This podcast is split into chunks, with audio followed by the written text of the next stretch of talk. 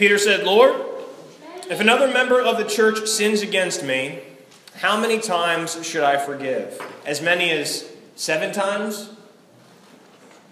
And Jesus said to Peter, No, not seven times, but I tell you, 77 times.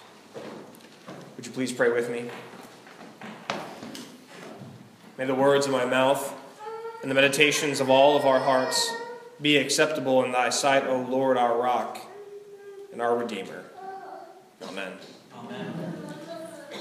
I don't know what it is about weddings, but people really let themselves go when they gather to join with two people who are joining together. Maybe it's the beauty of a ceremony that is totally focused on love.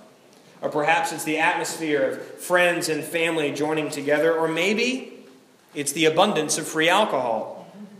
I don't know what it is, but weddings are a rare moment when people seem to be their truest and their deepest selves. If you were here last week, you'll know that I wasn't.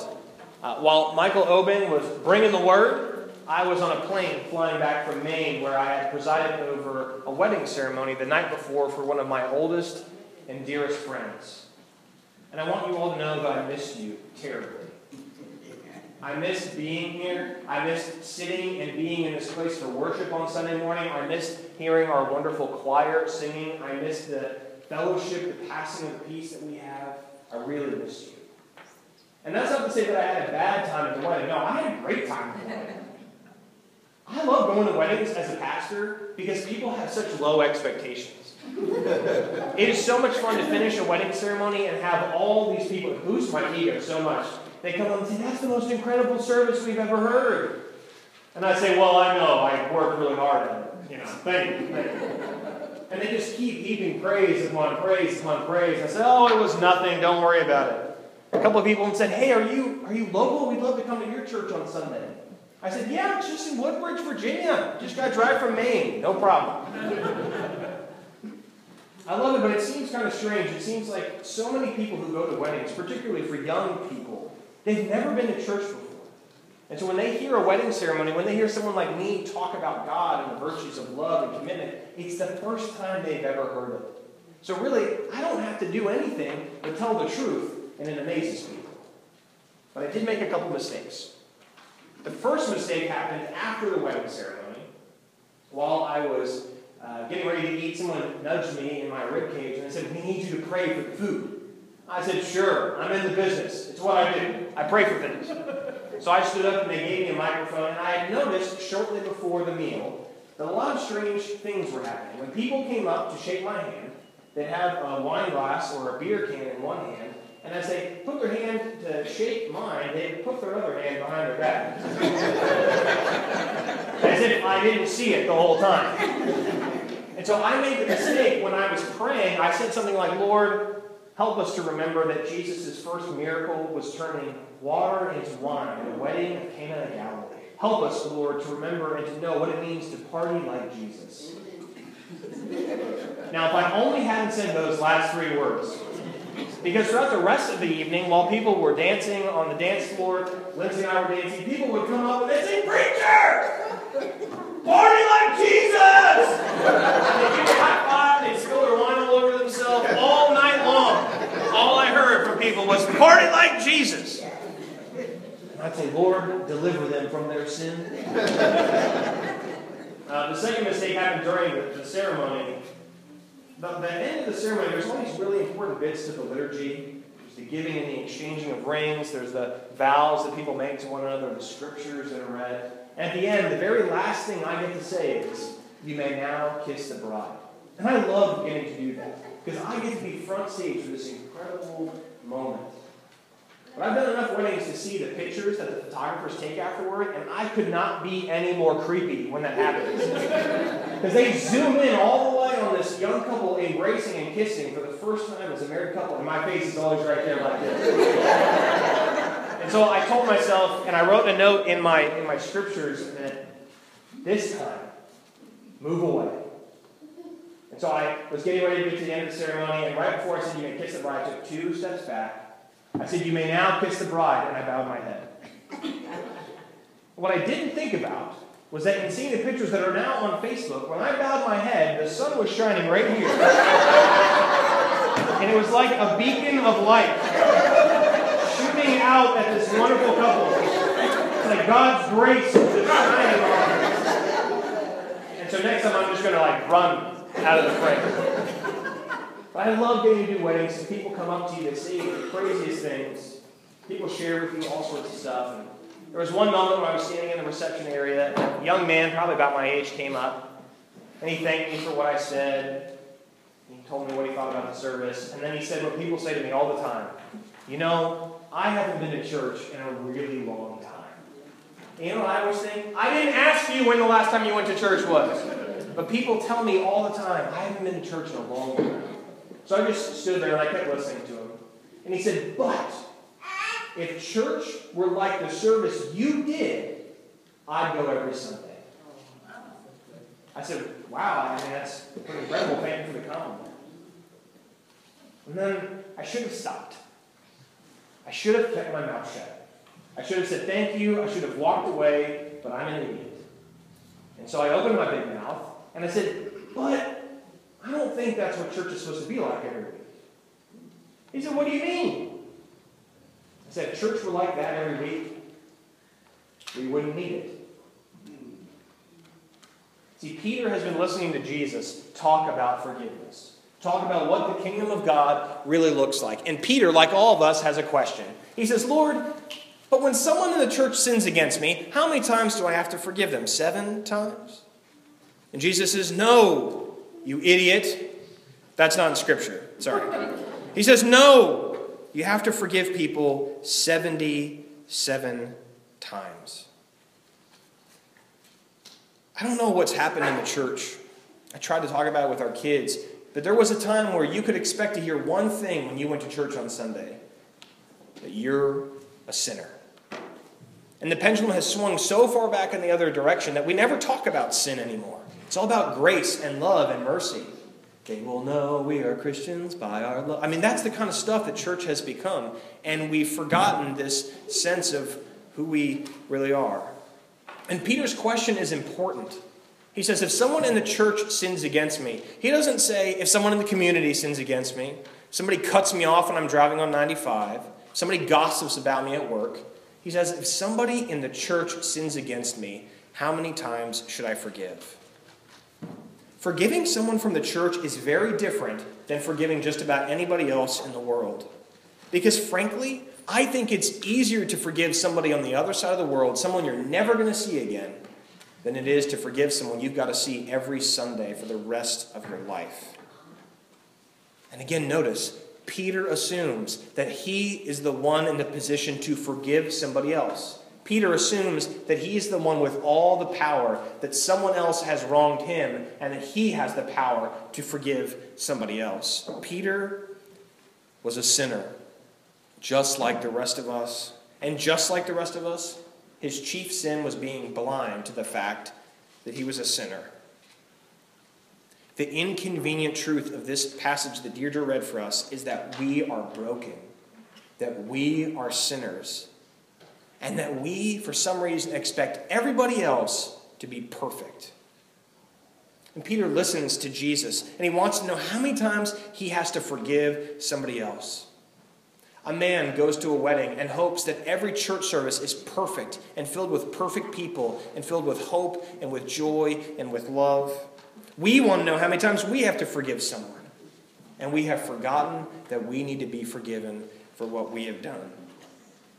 I mean, Jesus' answer, it prods us, it probes us, it makes us ask ourselves, how can we be at peace with one another? And even more than that, even more than forgiving somebody seven, seven times, this is all about God first forgiving us.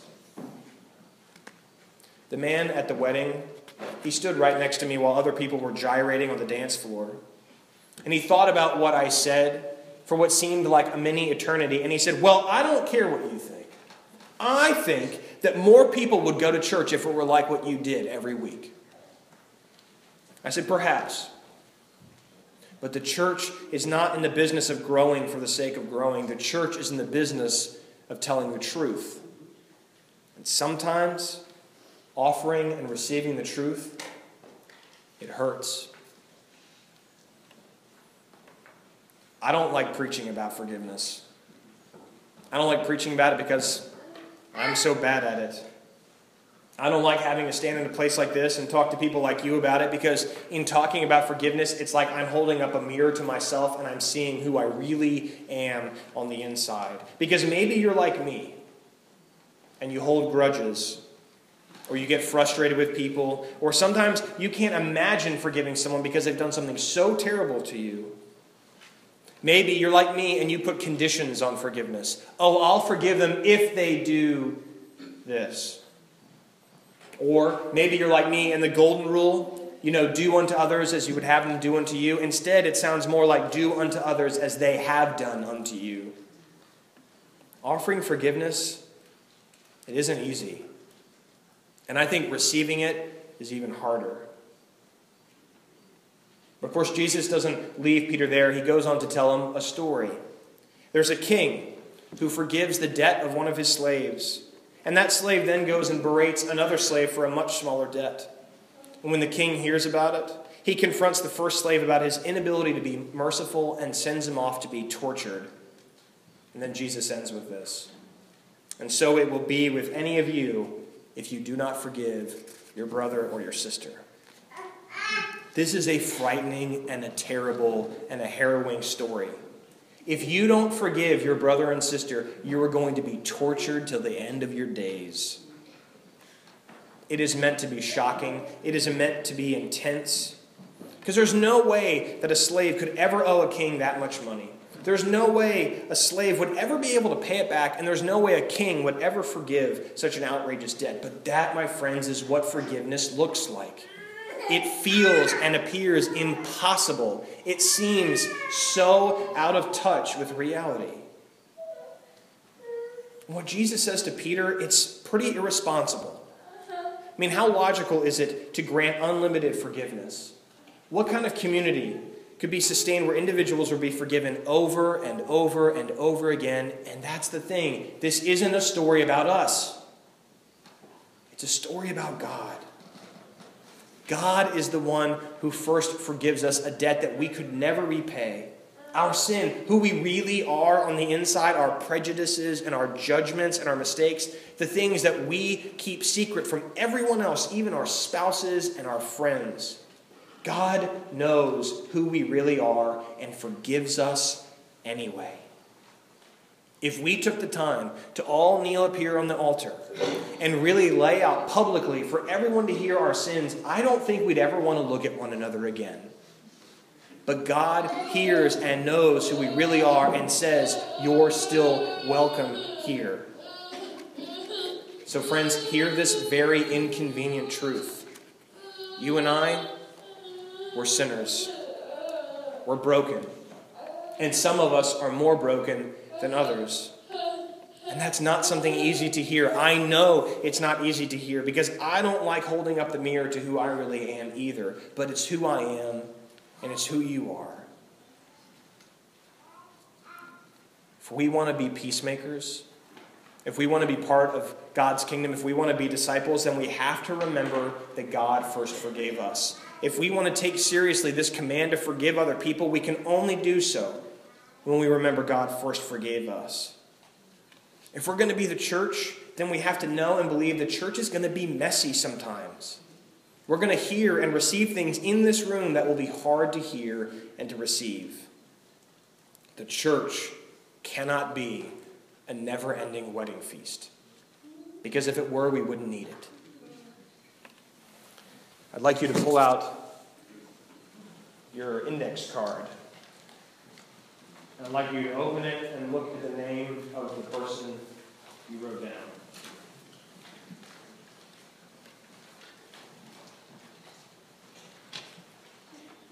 I think it would be all too easy to have said, write down the name of someone you need to forgive. And when you leave church today, call them, send them a text message, tell them you forgive them for what you've done. I think that is all too easy.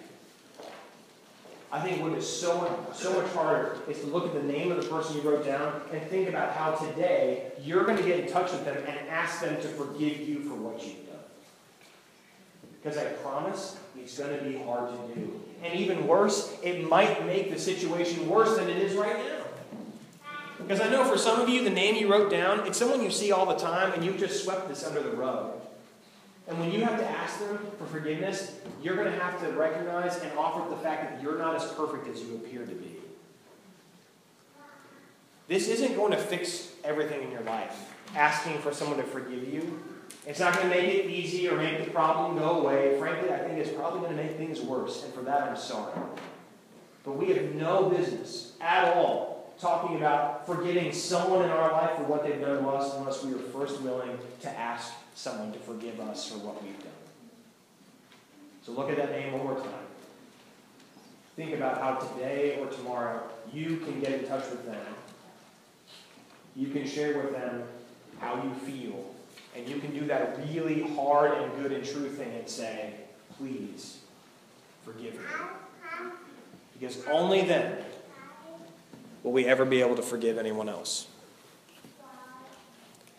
I offer this to you in the name of the Father, the Son, and the Holy Spirit, one God now and forever.